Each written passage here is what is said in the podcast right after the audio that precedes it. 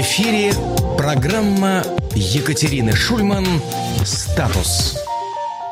Здравствуйте, в эфире программа «Статус» в студии Максим Курников и Екатерина Шульман. Добрый вечер. Надо сказать, что мы выходим на двух каналах. Каналах Екатерины Шульман и канале «Живой гвоздь». Э, в студии при этом третьего канала «Бильд на русском». Все три канала замечательные, на все три обязательно подпишитесь. Ну а мы переходим традиционно к первой рубрике. Не новости, но события.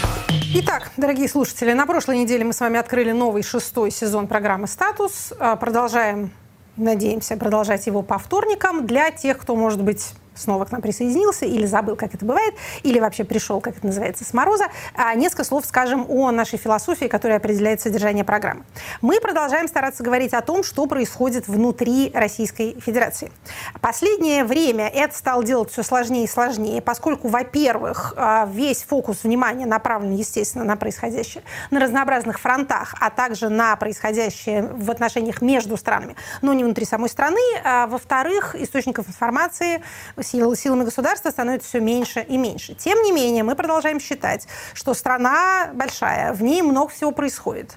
А поток новостей не должен сводиться к э, новостям, так сказать, с мест боевых действий. Потому что есть исторические примеры. Например, Первая мировая война была такова, когда тоже все следили за передвижением флажков на карте, а потом оказалось, что самое главное – это то, что происходит в общественных настроениях внутри воюющих стран. И именно это определило а, исход происходящего и, в общем, дальнейший ход 20 века. Поэтому мы продолжаем стараться понимать и обобщать то, что происходит внутри страны, хотя это самое понятие внутри, э, как станет ясно из дальнейшего, тоже, в общем, такое а, мерцающее. Если кажется, что на фоне глобальных мировых процессов и грядущего атомного апокалипсиса все это не важно и вообще стыдно и смешно за этим следить. Ну, есть множество других а, разных а, эфиров, в которых а, вы можете найти те темы, которые близки вашему сердцу. А мы продолжаем считать, что Россия страна значимая, и то, что в ней происходит, соответственно, заслуживает внимания.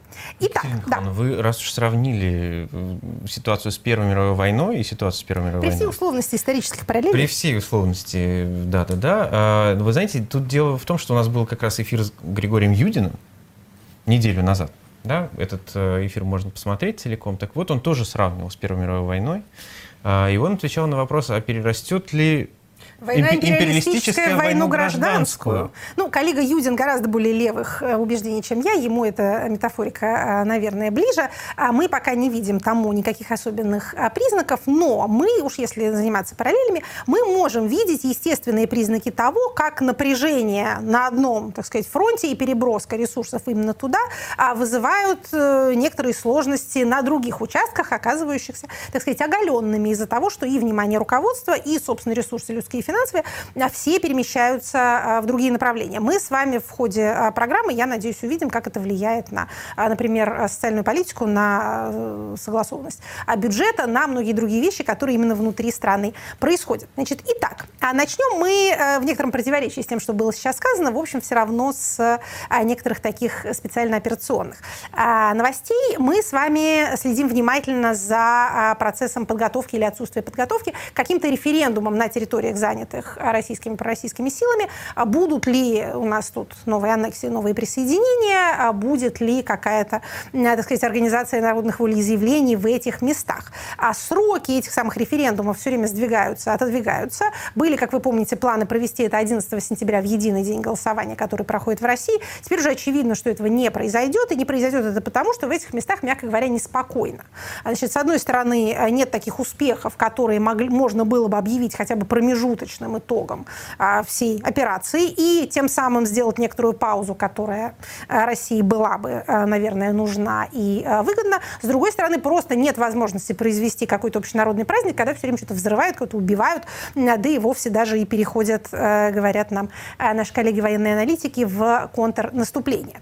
А, возможно, это самое контрнаступление и было приурочено именно к тем датам, когда оно, судя по всему, началось, для того, чтобы не дать вот эти вот самые референдумы провести. То есть мы тут видим военное и политическое, внешнеполитическое и внутриполитическое вполне взаимосвязанными. Все Про... смешалось кони-люди. Кони-люди. А, или, как это называлось в более мирные времена, бой в Крыму, все в дыму. А, в общем, пока, пока что называется так, пока продолжаем, продолжаем смотреть, что там происходит. Из тех мест, где можно было бы, наверное, провести какой-то референдум, прямо вот сейчас, прямо в сентябре, наверное, мы бы назвали Луганскую область, но и тоже, да, да и в ней-то уверенности нет. Значит, Донецкая до конца а, не занята и, соответственно, небезопасно. В Херсонской вообще страшно сказать, что э, творится. А поэтому вот не, не, не очень понятно, где здесь, в каком месте здесь можно поставить э, эти самые избирательные участки, кабинки, шторки и организовать хоть какой-нибудь один красивый телевизионный сюжет, который бы вот назывался там «Навеки вместе с Россией». Значит, тут пока вот так. А внутри страны в это время у нас происходит явная какая-то активизация репрессивной активности, не какая-то, а, в общем, вполне определенная. Сейчас тоже постараемся показать ее и на больших числах, и на конкретных примерах, и понять, что из этого, что называется, а, следует. Ничего хорошего не следует, сразу скажу, но, тем не менее, есть некоторые интересные моменты. Значит, если мы посмотрим статистику административных и уголовных дел за антивоенные протесты или вообще антивоенные позиции, мы увидим следующую динамику. А, значит, мы увидим понятно, резкий рост э, с конца февраля, в особенности в марте, когда начали действовать самые популярные административные уголовные статьи о распространении так называемых фейков о вооруженных силах. И мы видим, как эти две линии, то есть уголовное преследование и административное, идут, так сказать, в унисон друг с другом. При том, что, понятно, административных дел гораздо больше, чем уголовных, но, тем не менее, они растут, что называется, вместе. Екатерина да. давайте э, покажем эту табличку. Я специально закрою так, чтобы не раскрыть секретов рисунков на полях.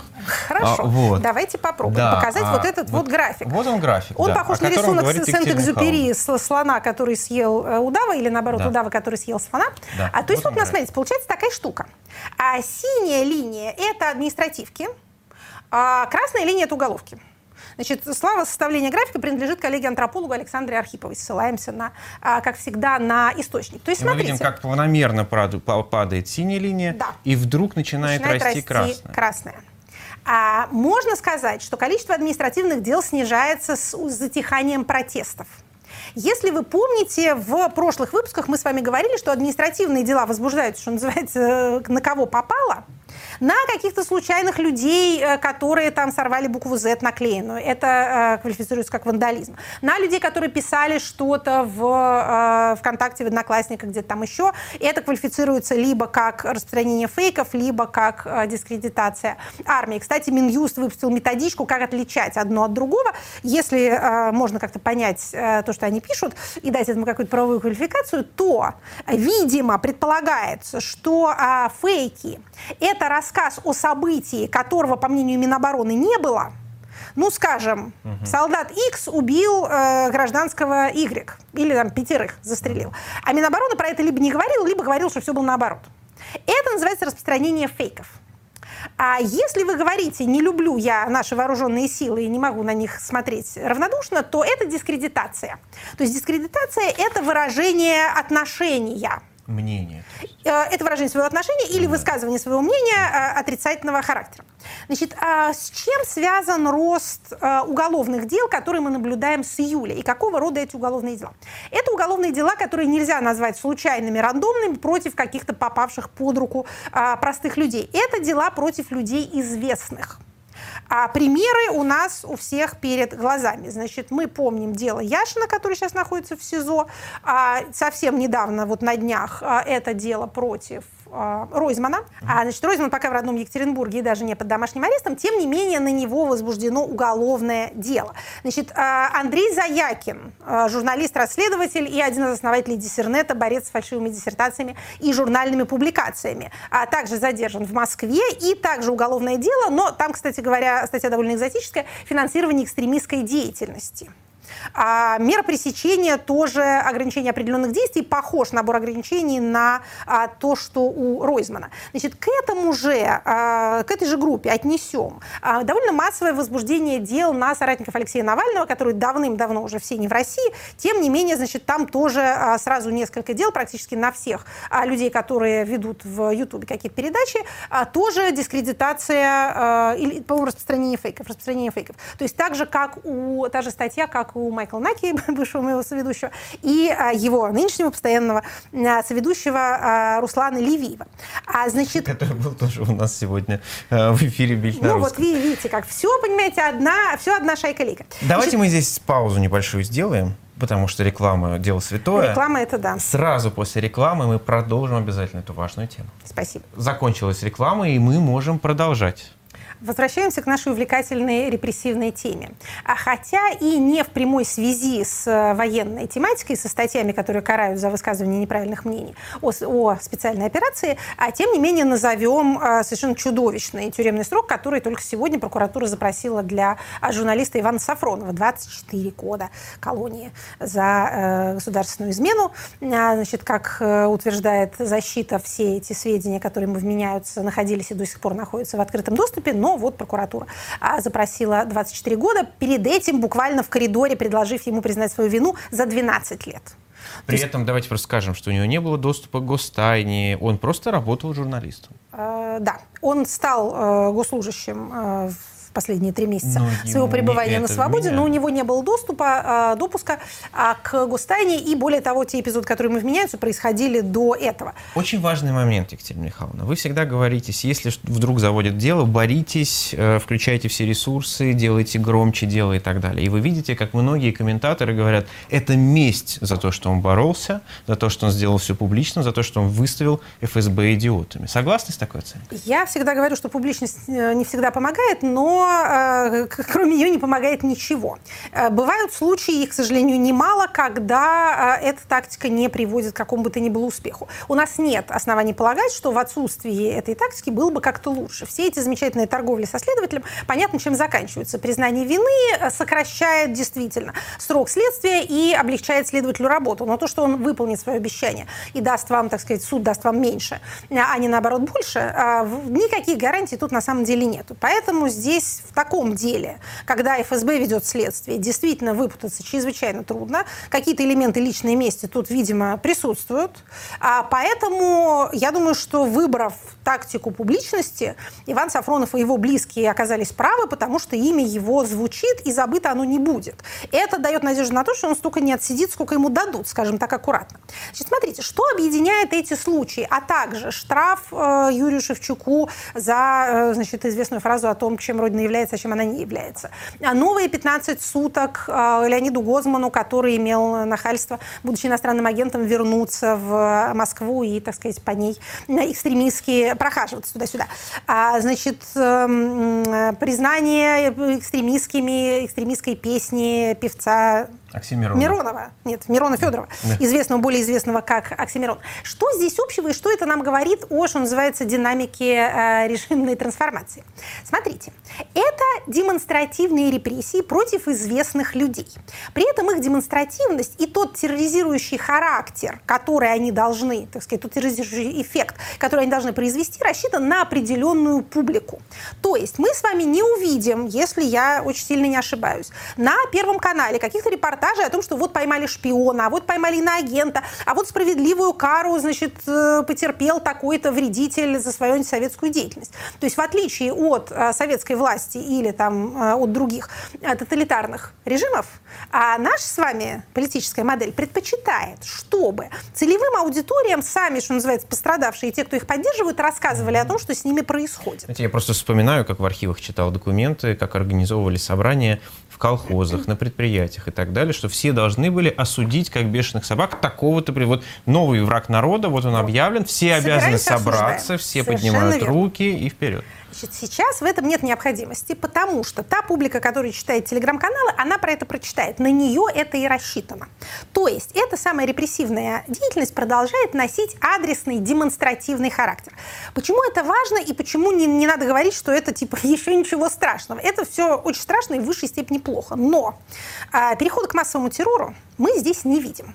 Из этого не следует, что мы его не увидим, но пока мы видим ту же самую политическую машинку, которая своими инструментами уже нам знакомыми, продолжает делать, в общем, то же самое, что у него довольно хорошо, надо признать, получается. Еще раз давайте обратим внимание на этот важный момент. Когда проводится разница между террором массовым и террором точечным, или как лучше было бы его называть, адресным, важно понимать, что это не разница между плохим и хорошим.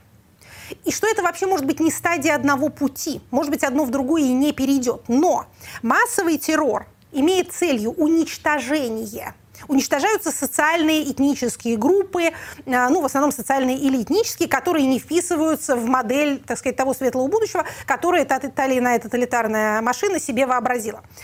Адресный террор имеет целью прекращения деятельности – ну вот, скажем, вот эти вот все дела за, за дискредитацию, за распространение фейков очевидным образом ставят перед собой цель прекратить обсуждение происходящего. Люди должны бояться разговаривать.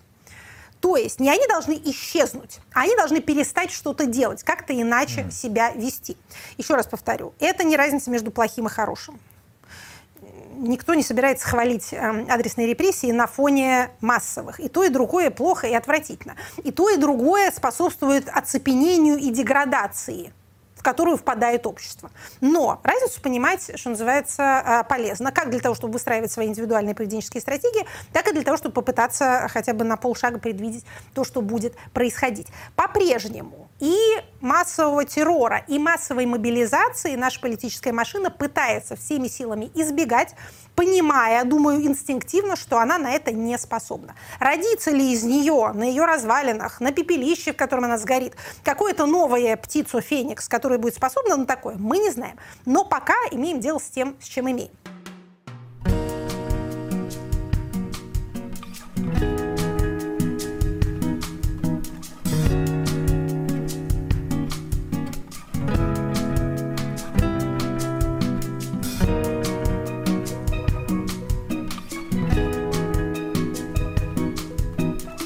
Значит, в ту же самую, так сказать, логику э, укладывается привлекший много внимания указ президента об увеличении численности вооруженных сил российских, начиная с 1 января 2023 года. Мы с вами сейчас не будем жонглировать цифрами и не будем говорить, сколько было, сколько стало. Э, упомянем о том, что действительно это э, предполагаемая вот эта вот численность, которую надо достигнуть, это максимальная численность с 2001 года. С 2001 года у нас шли только сокращения, а сейчас это первое такое а, увеличение. Значит, а, видимо, видимо, скажем мы, это рассматривается как альтернатива мобилизации. Какими средствами это будет достигнуто, военные эксперты спорят. Предполагается где-то раздобыть 137 тысяч человек – обещали не жонглировать цифрами, но эту цифру все-таки назовем. Это не так просто. Значит, 1 а, июля закончился весенний призыв. И не распространяя фейки ни о какой армии, а ссылаясь исключительно на слова министра обороны, который на селекторном совещании сказал, что как раз в июле, что 89 тысяч призывников а, было, было призвано, значит, это по сравнению с запланированным, значит, запланировано было 134,5 тысячи. Столько должно было быть призвано в ходе весеннего призыва этого года. 134 с половиной. Наступает 11 июля, призыв начался 1 апреля. Министр обороны говорит, мы призвали 89 тысяч, мы молодцы. Значит, это к вопросу о том, насколько, так сказать, как соотносятся планы и их реализация. А скоро, с 1 октября, начнется новая призывная кампания, которая продлится до конца года, до 31 декабря.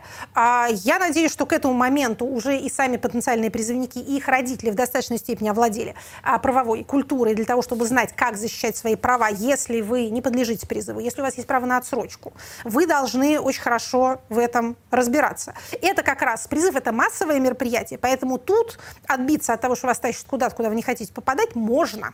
Это, еще раз повторю, не адресная репрессия. Вот если вы как Руслан Шевединов, которого велено угу. призвать и отправить на новую землю служить, тут уже сложнее. Уже тут только, так сказать, э, служить, дневник писать, чтобы потом рассказать э, об этом, оказавшись снова на свободе. Но а в условиях такого призыва достаточно массового никто с вами особенно возиться не будет, если вы будете значит, каким-то образом отбиваться. А высказывались предположения, опять же, военными аналитиками, что вот эта цель увеличения а, армейской численности численности может быть достигнуто за счет увеличения срока службы, который у нас был некоторое время назад сокращен с двух лет до года. Может быть, там, если его увеличить на полутора лет, то э, удастся оставить тех людей, которые уже сколько-то прослужили, чему-то научились, а в армии, и тем самым и иметь более квалифицированные кадры для специальных целей, и э, достичь вот этих самых численных параметров. А Но... это законодательно просто? Там взять это, и оставить какое-то Это количество. потребует изменения э, федерального закона. В общем, Государственная Дума для этого есть. Сомнительный весьма будет момент с действием этого закона задним числом, потому что, по идее, если вдруг у нас ну, да, принимается решение, да, призывали их на год, э, как вот их оставить? Ну, можно придать ему какой-то вид добровольности, как пытаются придать вид добровольности подписанию контрактов. Я не утверждаю, что это будет. Более того, я как раз считаю, что этого не будет, потому что такого рода законодательная реформа будет очень непопулярна. Она не понравится ни молодым людям, ни их родителям, родителям, э, ни их, так сказать, расширенным семьям, а все вместе не это... следующим призывникам. А, следующим призывникам тем еще, еще менее. А поэтому мне кажется, что как и с вот этой вот ползучей мобилизацией, о которой мы с вами тоже достаточно много говорили, до последнего, и мы не знаем, когда это последнее наступит, сама система рассчитывает, что он не наступит, что удастся таким вот гибридным образом переползти этот рискованный этап, а, и вроде как все обойдется, а, так вот будут пытаться все же а, пройти между Сылой и Харибдой и не раздражать народ, и не признавать публично, что у нас не хватает людей, что не справляемся с теми задачами, которые поставлены. Поставлены они были в достаточно невнятной форме, чтобы можно было сказать, что, может, их и достигли, хотя сейчас, сейчас даже и с этим затруднительно. В общем, в этих условиях а, знай и учи э, родное законодательство. Обращайтесь к э, тем юристам, которые могут вам помочь. В описании дадим ссылки а, на те юридические организации, которые занимаются помощью призывникам, потенциальным призывникам. Дело это, еще раз повторю, важное, касается многих. Значит, далее, по поводу законодательных изменений прошлых, нынешних и будущих. Государственная Дума начнет у нас работать только 13 сентября, пока они у нас, как это называется, а, работают с а, избирателями. На одно внеочередное заседание собралась не Дума, но Совет Думы а, произвел заявление о том, как нехорошо обстреливать Запорожскую АЭС, и, в общем, на этом мирно разошелся. А, тем не менее, что уже мы видим в будущей думской повестке? Осенняя сессия, сессия бюджетная – мы с вами об этом немножко уже говорили, сейчас скажем об этом чуть больше. Бюджет – основной финансовый документ страны, а в экономике, которая становится все более и более государственной, это вообще а, практически полностью покрывают любые экономические процессы. Жалко только, что не все его статьи мы можем прочитать. Не все. А, уровень секретности тут постоянно повышается. Более того, с мая Минфин перестал публиковать подробную разбивку расходов доходов бюджетов по месяцам. А, почему бы это? Наверное, чтобы мы не, так сказать, не, не обрадовались э, выдающемуся росту а, своего собственного благосостояния, или чтобы это стало для нас сюрпризом.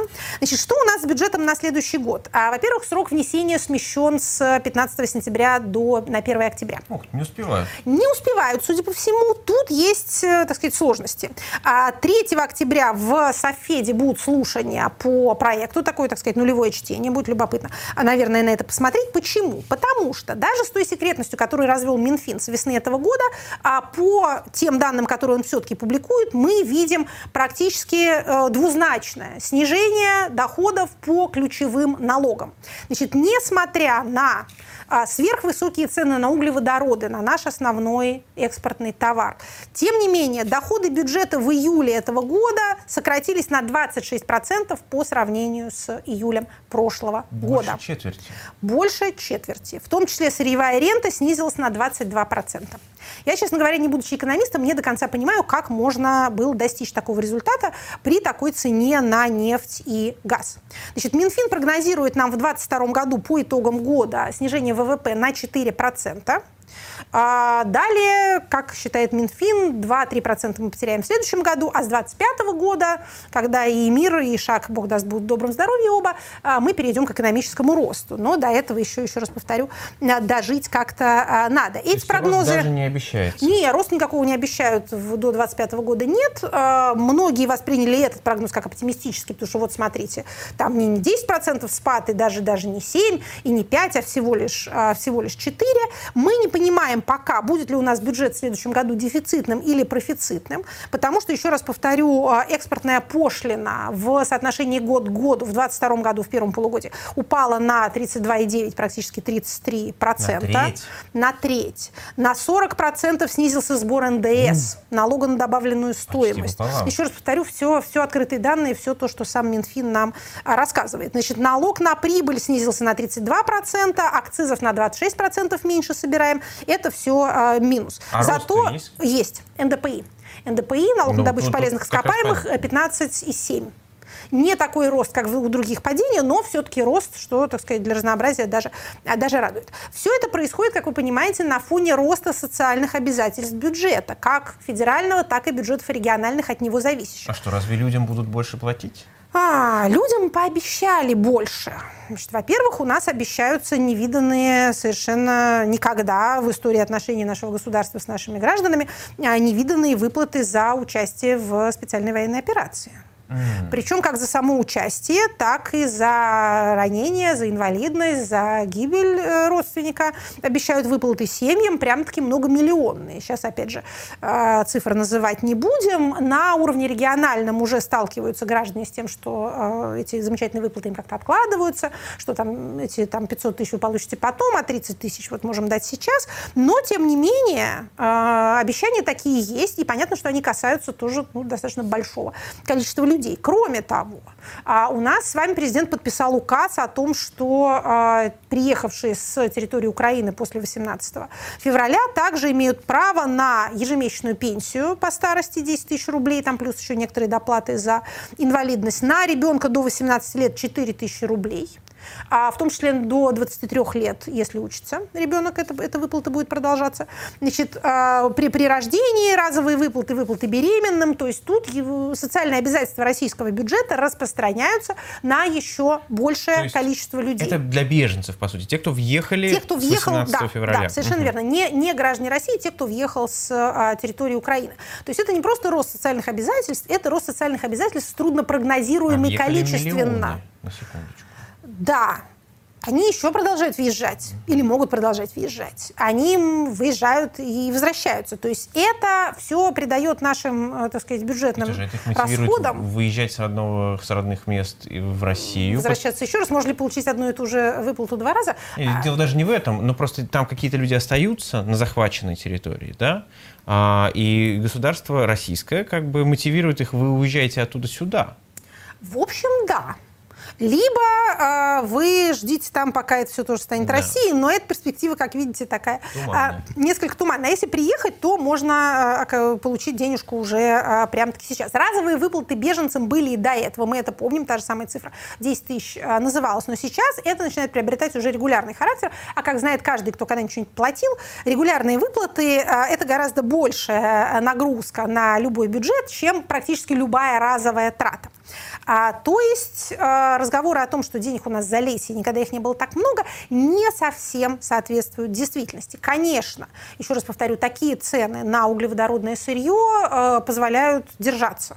Но вся остальная экономическая деятельность, кроме этой, понесла такие невосполнимые потери, что это может сказаться на сводимости бюджета. У нас, конечно, в Центробанке, в Минфине совершеннейшие э, виртуозы работают, поэтому э, они могут практически все, но тем не менее, что называется, будем продолжать следить за э, бюджетным процессом. Надеемся, что э, среди, так сказать, возвращающихся реалий не вернутся к нам задержки выплат, зарплат, пенсий, социальных выплат. Этого, что называется, не хотелось бы.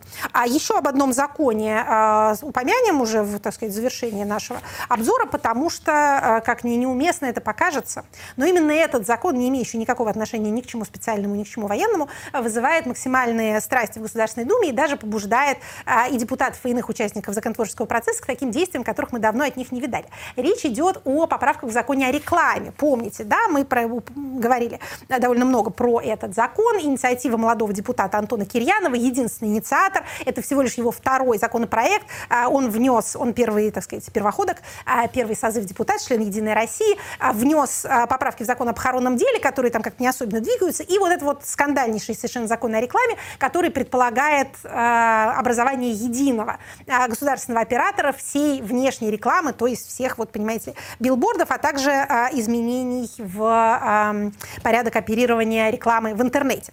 А этот самый закон был принят в первом чтении на вот этом самом заседании, в неочередном заседании заседании всей Государственной Думы в июле, от которого ждали вообще объявления войны э, и какой-то там межгалактической бомбардировки, а вот оказалось, Дениса Мантурова утвердили и приняли вот этот самый в первом чтении закон. Теперь во втором чтении он должен идти в осеннюю сессию. Срок внесения поправок еще раз отодвинули до 9 сентября.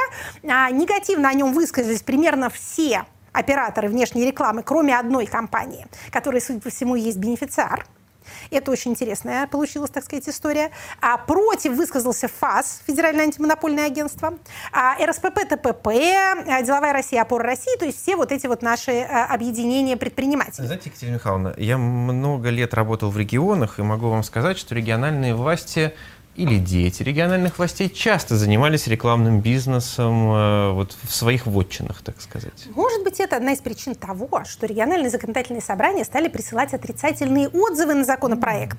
Такого мы не видали вообще давно. Я вам скажу, как это сторожилы не припомнят. Вот я сторожил, я не припомню. Это вообще основная функция сторожила. Обычно э, отзывы от региональных заксобраний это такая достаточно формальная вещь. Они либо их вообще не присылают, либо одобряют. Бывает, что они пишут, что вот, мол, что-то во втором чтении хорошо бы подправить. Но тут у нас от Москвы, от Санкт-Петербурга, от Смоленской области Республики Татарстан, от Севастополя, Саратовской области, Ивановской области. В Севастополе а, проблем других. Свердловской.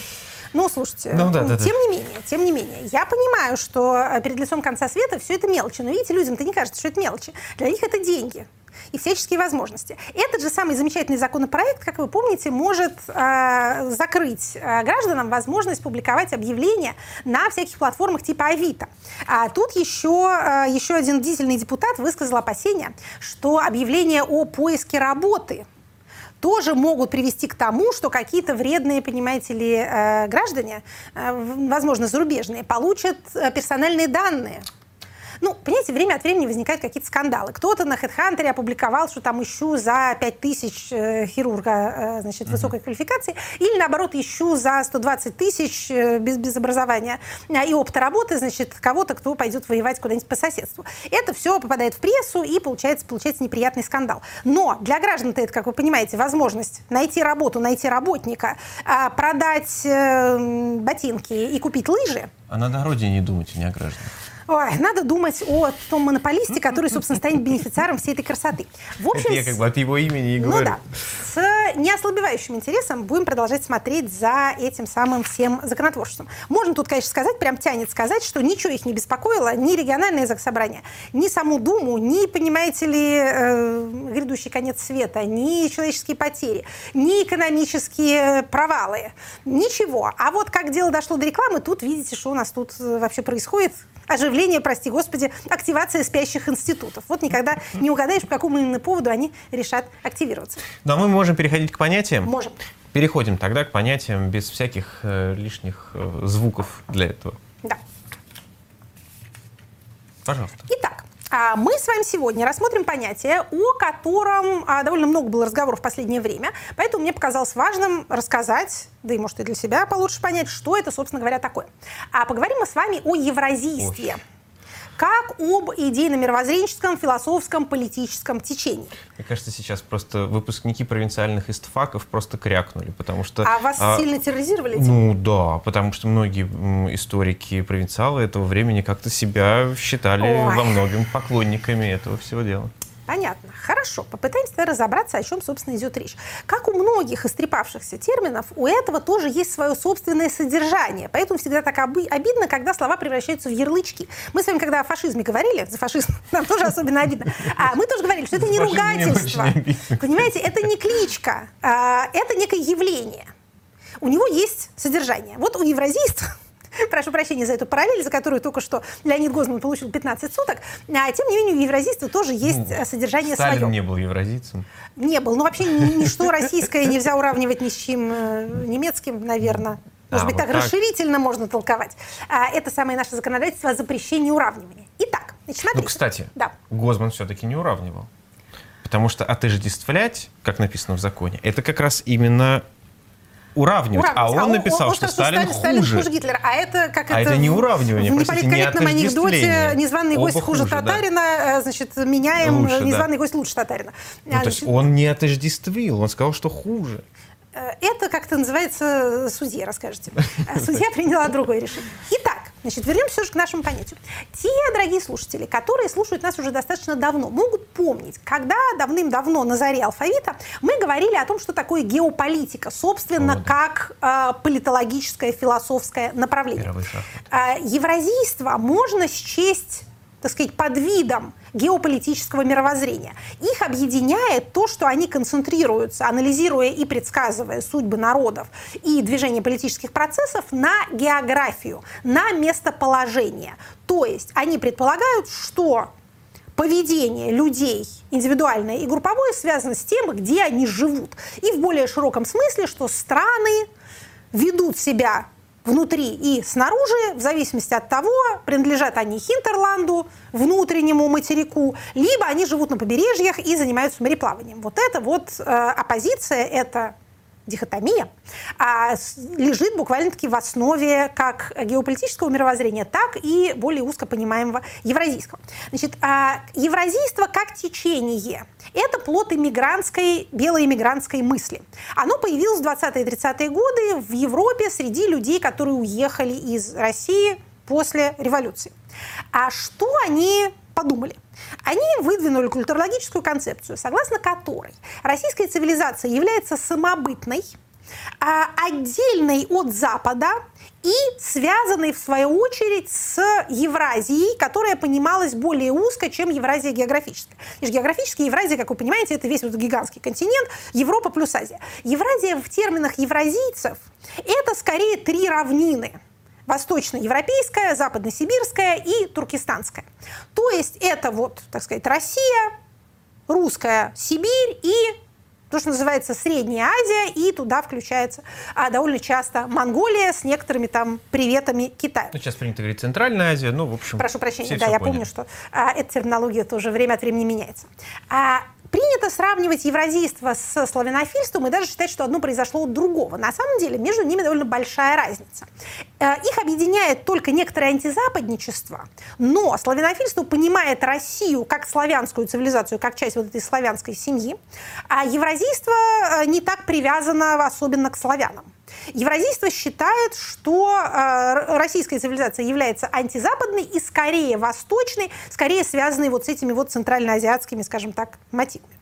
А евразийцы тоже верят в то, что э, есть, так сказать, мореплавательные, торговые, э, коварные, безнравственные нации, англосаксы, голландцы, и, португальцы, испанцы и прочие люди, а есть... Ну, и Средиземноморье. Все, а, да, и, собственно, все Средиземноморье, откуда есть пошла э, глубоко чуждая нам Европа. А есть материковые нации, которые, значит, пашут, охотятся э, и... Э, Разводят скот? Да, совершенно верно. И из этого исходит вся их дальнейшая политическая культура и, соответственно, будущая их э, жизнь и судьба. То, что э, русские тоже плавали довольно много и торговали, и селились вдоль рек не просто так. Это э, деталь. Это уже деталь. А главное, главное то, что э, география это не, не, так сказать, не вся судьба народная, это тоже, в общем, уже другая история.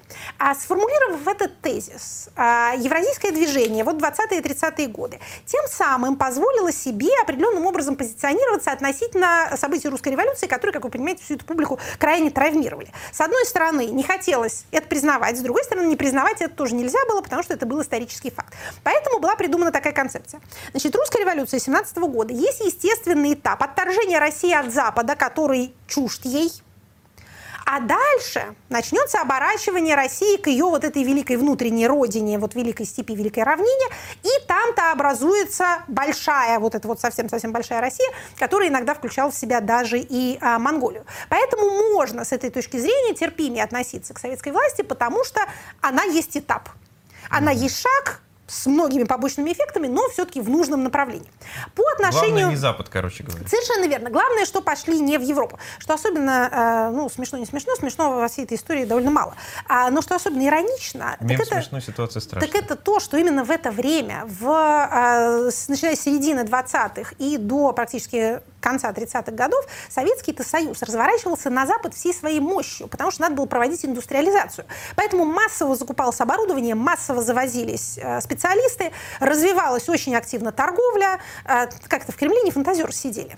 Поэтому э, они не думали присоединять Монголию, они вместо этого очень активно обменивали лес, золото и иные тогда экспортные товары популярные на нужные промышленные средства для того, чтобы индустриализироваться и вооружаться. Тем не менее, значит, в это время эти самые евразийцы, сидя в Праге, Берлине э, и Париже, э, думали о том, как повернуть Русь в Великую степь, так сказать, обратно.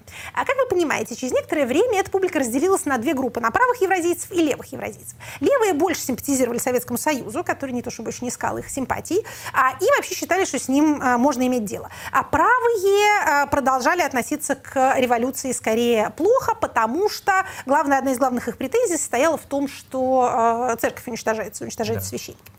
Этого они пережить никак не могли.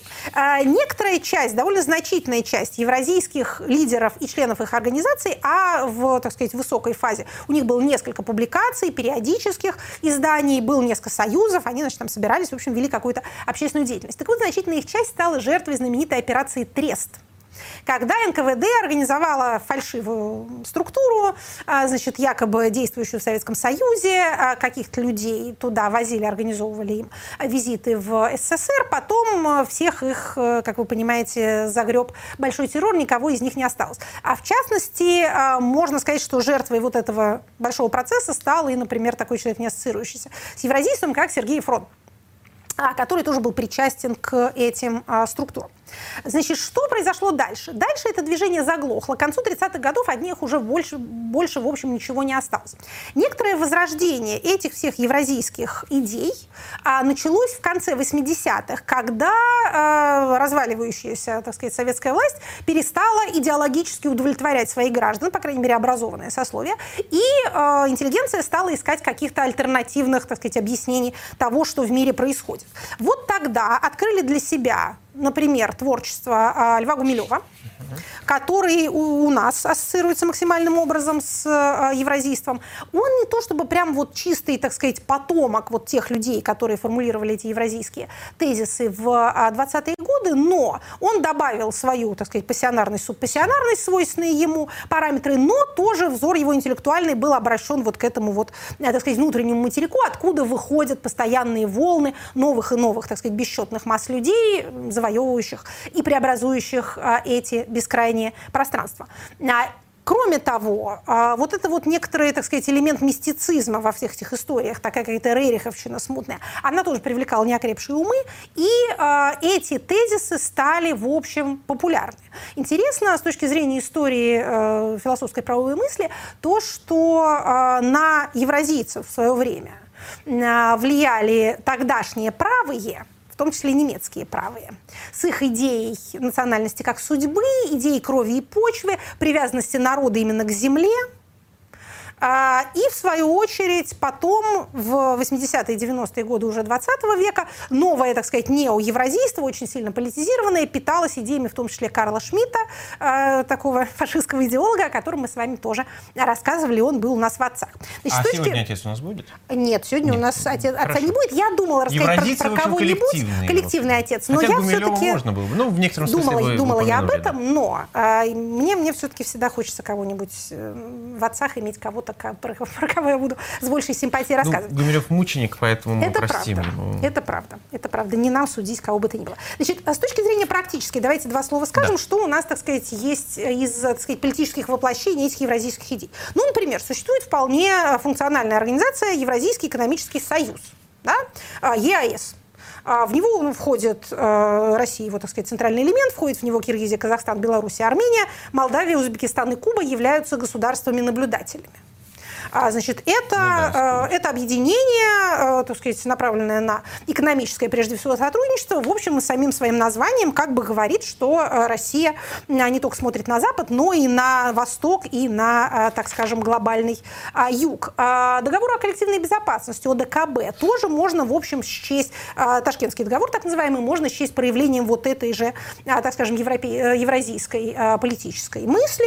ОДКБ прославился особенно в начале 2022 года года, кажется, что это уже было приблизительно сто да. лет назад, но в январе, как вы помните, э, этот союз помогал э, Казахстану справиться со своими внутренними проблемами. Ну, давайте просто отметим, что э, Казахстан особенно активен был на э, этой евразийской почве. Э, именно Нурсултану Назарбаеву принадлежит, в принципе, вот это название Евразийского союза и так далее, и всякие евразийские университеты и прочее, прочее, прочее Знаете, в Казахстане. С точки зрения Казахстана это имеет несколько другой вид. Это обозначает, что Казахстан, не являясь частью Европы, да. на нее, так сказать, смотрит. То есть тут акцент скорее на э, первый элемент этого слова. Но вот эта казахстанская доктрина носит, по-моему, название практического э, евразийства или прикладного. Mm. Что, в общем, ну, соответ... тому, соответствует что там это действительно... да, довольно рациональной э, политике этой страны. Если мы можем переходить к вопросам, то это прекрасно, потому что их, как всегда, Я думаю, что хороших. мы можем себе такое позволить. Прекрасно. Вопросы от слушателей. Мария спрашивает вас. Дорогая Екатерина Михайловна, посоветуйте, пожалуйста, что простым гражданам безопасно делать для борьбы с разжигателями ненависти внутри Российской Федерации? Михалкова, Соловьева и иже с ними. Создавать коллективные иски, петиции, жалобы. И почему этим никто не занимается? Ну, мы не знаем, занимается этим кто-то или не занимается. Такого рода деятельность может быть не публичной, и нам об этом, что называется, не сообщат. А Роскомнадзор вот отчитался радостно, что э, вырос э, уровень жалоб на противоправный контент в интернете по сравнению с прошлым годом, и все тут же решили, взяв не просто цифру а именно жалоб на противоправный контент, а всех обращений в Роскомнадзор, э, сочтя все это доносами на людей, которые там носок синий с желтым вместе на балконе сушиться повесили. На самом деле мы не знаем, на что люди жаловались. А, большинство жалоб, кстати, на противоправный контент в интернете, это жалобы на, а, по крайней мере, до 22 года так было, это жалобы на рекламу а, закладок и, так сказать, поиски этих самых закладчиков, на всякого другого рода рекламу, связанную с наркотиками, на детскую порнографию и подобного рода не, не безобидные вещи. Мы можем себе представить, что вот этот вот рост, этот, так сказать, порожек рост по сравнению с прошлым годом, вот, вот, вот именно этот, э, это число, на, добавочная да, э, стоимость, э, что это, наверное, все-таки связано с 2022 годом и, и всем тем, что он принес в нашу жизнь. Но, может быть, люди жалуются на разжигание ненависти в другую сторону. Я думаю, что это делать вполне можно. Это уж точно, что называется, ненаказуемо. Помните, когда мы в самом начале происходящего призывали всех обращаться к своим депутатам. А, многие тоже говорили, что вот сейчас тут всех выловят и пересажают, пока нам неизвестно ни об одном случае, когда кто-то пострадал бы каким-то образом за то, что он обратился к своему депутату. А депутату такое идет на пользу, у него это в его депутатском мозгу а, все-таки откладывается. Поэтому, значит, если вы видите призывы к убийствам, надругательство над телами и местами захоронений – Говорят, и такие случаи в интернете бывают. Не стесняйтесь, пишите. Если уж все равно работают все эти замечательные органы за наш с вами счет, э, прокуратура, да, Роскомнадзор, Следственный комитет и прочее, то пусть им будет чем заняться. А я понимаю, что это звучит как давайте ответим на, так сказать, плохие э, доносы хорошими, хорошими, хорошими, да, хорошими доносами. Да. Но а, если вы считаете, что вы увидели что-нибудь такое неправильное, то пишите об этом. Мне вообще не очень нравится, э, когда всякую такого рода деятельность называют именно доносом. Донос – это сообщение о том, что человек хотел бы скрыть. Если человек этого ничего скрыть не хотел, а с этим, так сказать, на сцене выступает, ну, что называется, он отдает себя на суд общественности. Не здорово, когда э, там ученик пишет на учителя, да, или когда вы сообщаете о чем-то, что было сообщено в приватном разговоре. Но мы с вами говорим именно о том, что сообщается публично и ровно в расчете на публичность. Если это вас оскорбляет, задевает, вы видите в этом признаки нарушения закона, вы имеете полное право на это пожаловаться. А дальше последствия уже не в ваших руках, а в руках тех инстанций, э, которые вы обратились. Значит, а другой вариант возможный состоит в том, чтобы самим э, не распространять такого рода контент, кроме как, э, опять же, обращаясь обращаясь в органы правопорядка. А не надо делать возмущенные перепосты с воплем «посмотрите, что этот человек или там эта группа людей опять наговорила». Они ровно на это и рассчитывают. Пожалуйста, не распространяйте. Я понимаю, что вам кажется, что вы их, так сказать, пригвоздили к позорному столбу.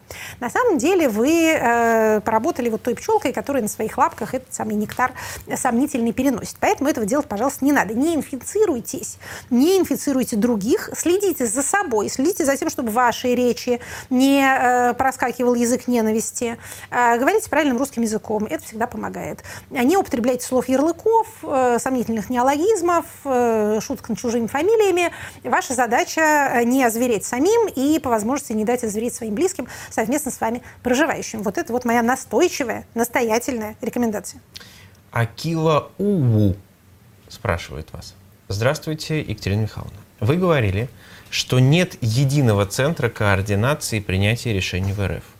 Извини, э, изменили ли вы свое мнение или оно осталось тем же? Вот в военное время тоже нет такого единого центра?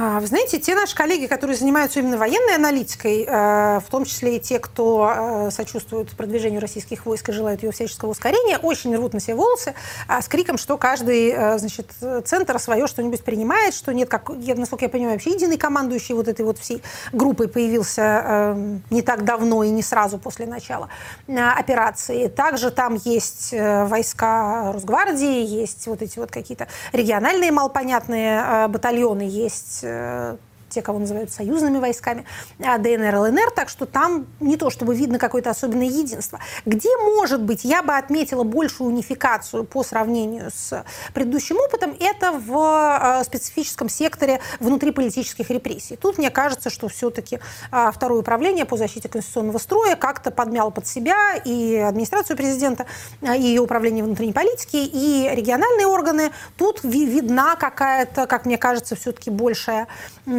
большая больше единства в действиях. Вот, вот пожалуй.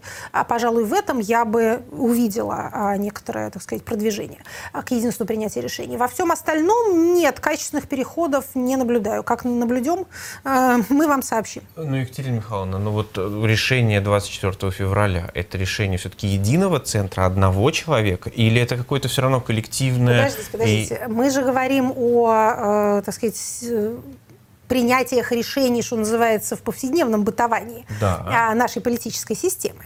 И э, одно решение, может быть, и, судя по всему, и было принято одним человеком, к глубокому изумлению а, всех окружающих, каковых окружающих нам Он продемонстрировали 21 образом, февраля. Ну, как сказать, заверять с какими-то центрами или не должен? До последнего времени считалось, что Совет Безопасности, по крайней мере, в лице своих постоянных членов, является таким центром. Но мы а, видели, а, что он из себя представлял в тот Может момент. быть, мы видели это именно для того, чтобы мы не подумали, что у нас есть какое-то коллективное руководство. Mm-hmm. Для того, чтобы именно подчеркнуть единоличный характер этого решения. Хотя зачем это, в свою очередь, нужно, в общем, мало понятно. Это этим же людям потом будет на пользу, когда они захотят сказать, ну вы же видели, мы не имели к этому никакого отношения. Артем Антропов спрашивает вас. Екатерина Михайловна, зачем в настоящее время авторитарные режимы продолжают борьбу за территории? Они же, в отличие от древних времен, не приносят прибыли, а наоборот являются источником бесконечных расходов. Кто является бенефициаром такой политики? Или власть, неподотчетное обществу, мыслит каким-то нематериальными категориями? Действительно, в современном мире территория – это не актив, а обременение. Бывают исключения, если вы захватили что-нибудь, э, где прям вот какие-то нефтяные месторождения пролегают, то вы сможете извлечь из этого прибыль. Но если там одновременно живут люди, то вам придется брать их на содержание. Собственно говоря, мы с вами об этом именно и э, беседовали в предыдущей части, когда говорили о сложностях с нашим с вами бюджетным планированием.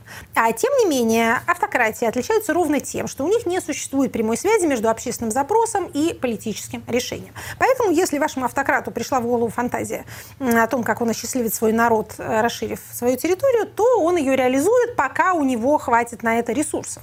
А вас не спросят, рады вы не рады, ну, вам, вам скажут, что вы страшно рады, что 80% рады, а вы один такой извращенец. Поэтому вы тоже, э, как, так, так сказать, как человек, желающий э, быть скорее с народом, чем против него, вы тоже через некоторое время а, порадуетесь и будете продолжать радоваться, пока какие-то другие заботы не переключат фокус вашего внимания. Судя по данным социологических опросов, даже тех, которыми мы располагаем, у нас народного энтузиазма примерно на три месяца хватило. А после этого и тема как-то стала утомлять, и э, другие, так сказать, иные строгие мечты иные строгие заботы э, стали смущать сон души нашего с вами респондента. А поэтому действительно неподотчетная власть может позволить себе такие э, удивительные штуки. А как многократно было сказано, все-таки в современных условиях гораздо выгоднее иметь торговых партнеров, э, чем одновременно, так сказать, делать врага из соседа и присоединить к себе территорию, которую ты сначала разгрохал, а потом будешь вынужден восстанавливать. Правда, надо сказать, что в условиях коррупционной и этатистской экономики, то есть экономики, в которой государство является основным актором и основным ресурсодержателем, это самое восстановление, это, конечно, тоже золотое дно. Вот это дело. правда, это правда. Значит, э, сами э, разрушили, сами построили и два раза на этом, как вы понимаете, заработали. Сначала на средствах разрушения, потом на э, восстановлении. Это довольно выгодно, но до определенного момента, до того момента, как у вас э, неиссякаемая ресурсная база имеется, которая наполняет ваш бюджет и позволяет вам э, считать наилучшим способом, так сказать, ведения дел перераспределение средств этого бюджета, которые не вы зарабатывали. Александр Турусов спрашивает вас. Здравствуйте. Вы неоднократно говорили о том, что одним из главных глобальных трендов является вложение в детей, так как их меньше и они являются сверхценностью. Почему в текущей ситуации порой даже семьи с одним-двумя детьми так спокойно соглашаются с отправкой их детей служить по контракту? Почему этот глобальный тренд не заставляет выходить толпы родителей на улицу, а наоборот, многие поддерживают выборы типа контракту и согласны с таким способом защиты Родины в кавычках? Не наблюдаю в медийном пространстве резкого недовольства родительского сообщества с прививками были более серьезные несогласия. Ха. Это как раз подтверждает ту тенденцию, о которой мы с вами говорили. А, происходящее в высшей степени безнравственно, тем не менее постараемся его а, описать, так сказать, в терминах социальной реальности. Прививки касаются каждого. А вот этот вот налог, э, так сказать, э, живым мясом, он ложится на бедных. Для бедных, ужасающим образом, это как раз и есть оправдание их вложений в ребенка. Не так много они в него вложили, а получат они за него. Опять же, не обязательно именно в случае, когда он прям погибнет. Он начнет много зарабатывать, так как он никогда в жизни бы не заработал ни на какой другой работе, доступной в его регионе. Ежели же с ним что-нибудь случится, семья получит выплаты. Поэтому, если бы, а, как было еще и в, когда Советский Союз вел афганскую войну, а, призыв был бы всеобщим, или, как это было еще, когда а, шла чеченская война, он касался бы всех социальных слоев. То есть если бы образовывалось некоторое равенство в, в этих потерях, то мы бы с вами видели гораздо больше возмущения. Значит, сейчас в большей степени это дело добровольное, а добровольно туда идут представители самых бедных регионов. Еще и раз вот повторю, раз... Это, это безнравственно, но это, э, так это работает. И в этом как раз отличие. Регионы, где э, престижна служба, и туда идут люди из хороших таких знатных, богатых семей, как Дагестан, например. А там, это, там гораздо чувствительнее. Есть еще третий вид регионов. Значит, есть там Москва, Петербург, миллионники, которые просто не участвуют. Есть э, Тыва, Бурятия, э, э, Челябинская область, которые с удовольствием отправляются туда в надежде, что убьют не меня, а другого, а даже если и, э, ну, хотя бы семья поживет. Да? А столько я иначе за всю жизнь э, для них не заработаю. И есть Северный Кавказ, где действительно служба является престижной, а при этом э, ценят себя высоко. Рождаемость там не сверхвысокая, вопреки всяким русским иллюзиям на этот счет. Значит, тот же самый в Дагестане 1,8 ребенка на женщину, э, что отличается несколько от среднерусского уровня в 1,6, но не принципиально. Как вы понимаете, там не, не 3, да, и даже не 2,5. А там люди идут служить, но их берегут, стараются не подставлять. После нескольких э, трагических случаев в начале военной кампании, что-то мы вот, э, так сказать, о каких-то массовых походах на врага э, особенно не э, слышим. Во-первых, тамошним лидерам региональным, в особенности это касается Чечни, нужны свои войска, они не могут себе позволить их потратить. А во-вторых, там действительно э, семьи э, беспокоятся о своих. Так что да, так что у нас не два, а, э, если пристальнее приглядеться, три. Три вида отношения к людским потерям. Спасибо большое. Это была программа «Статус». Спасибо всем, кто смотрел. Не забудьте поставить лайк этому видео. Не забудьте подписаться на канал Екатерины Шульман, на канал «Живой гвоздь» и на канал «Бильд на русском». Кстати, там осталось совсем немного до 100 тысяч. Красивая цифра. Всем пока. 100 тысяч – это серебряная кнопка. Спасибо. Это была программа Екатерины Шульман «Статус».